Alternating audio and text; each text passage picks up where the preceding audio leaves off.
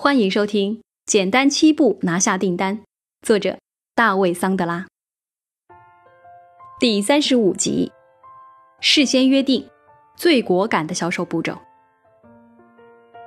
桑德拉体系中最为果敢的步骤是事先约定，这完全对你有利。事先约定会打破客户的惯性和轨迹，他们没想到也察觉不到你在做事先约定。事先约定是不费劲的、真诚的和有效的。当你正确运用这一技巧时，会非常自然的达成交易。你了然于心，但客户可能最后才意识到，也可能到最后也不会意识到。如我所说。事先约定完全对你有利。我最初开发事先约定这个步骤是为了自我保护。在我职业生涯的早期，如你所知，最让我感到恐惧的事情就是开发陌生客户。我害怕出现在潜在客户的办公室，还要尽力达成交易。我对老的销售套路足够清楚，事实上可以说太清楚了。走进办公室。建立亲善，费力的展示，处理疑虑和反对意见，达成交易，然后努力争取，争取，争取，战斗，战斗，战斗。可如果我不知道有关产品问题的所有答案，该怎么办呢？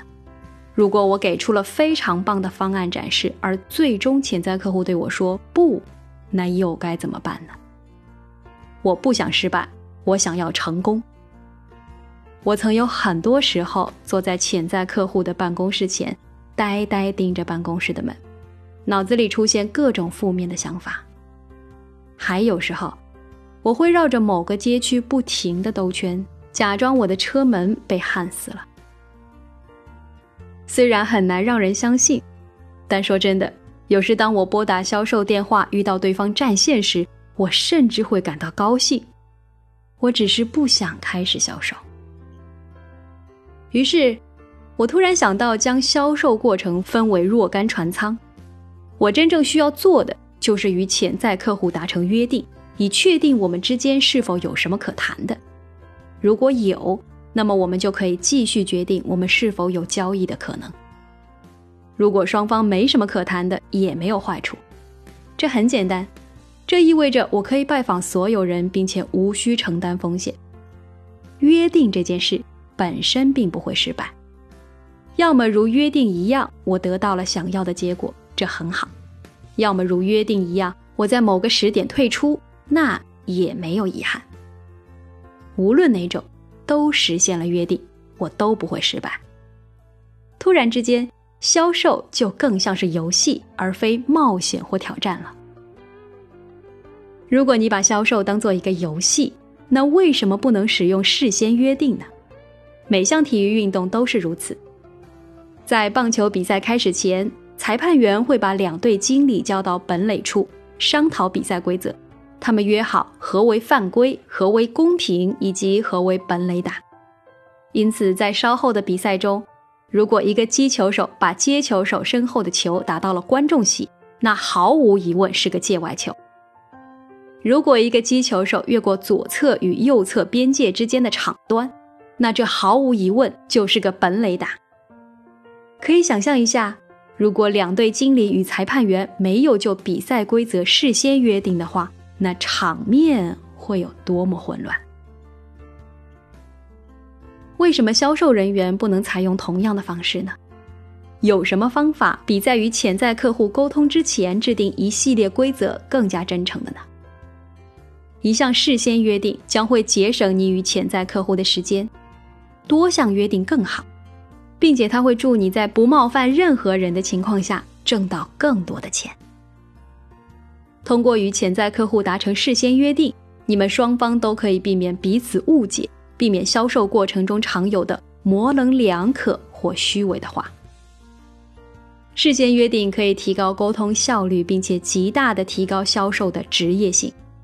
我强烈建议你从今天起就开始使用这一技巧。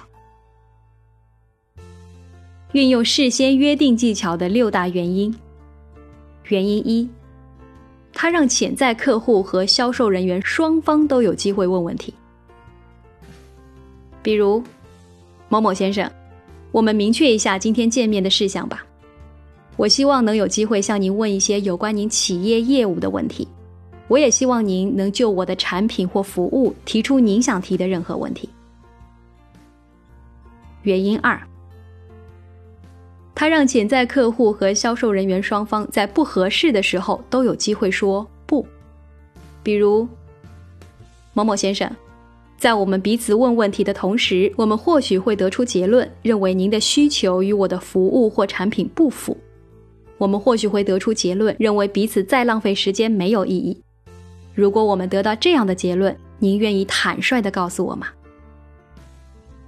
原因三，他让潜在客户在彼此适合的时候说是。比如说，在另一方面，如果您认为我的服务或产品对您有用，那么我们就往下推进好吗？原因四。他为每次销售拜访带来实际结果，比如说，某某先生，我们今天会谈结束时，可以就你我双方接下来要做什么、如何推进做一个清晰的界定，可以吗？原因五，他为销售拜访争取足够的时间，比如说，Bill，您为这次会谈预留多长时间？您的时间很宝贵，时间对我也同样很重要。我希望每分钟都是有价值的。原因六，他为会谈确定议程，比如说，Susan，今天的会谈您希望取得什么成果，完成什么事项呢？或者，Bruce，我做这行已经几年了，也有了许多客户，我发现客户找我们都有他们的期待和原因，是什么原因让你给了我这次拜访的机会呢？桑德拉销售小技巧，桑德拉培训首席执行官大卫·麦特森。销售小技巧，双方都需要知道下一步会发生什么，以及为什么会这样。事先约定不仅仅适用于与潜在客户之间的一对一讨论，这些约定在澄清讨论议程、意图、承诺、角色以及下一步如何进行等方面非常有用。同时还适用于销售经理与销售人员之间的讨论。要了解事先约定在销售管理中的运用，请关注微信公众号“桑德拉销售学院”。感谢收听《简单七步拿下订单》，作者大卫·桑德拉。欢迎继续收听。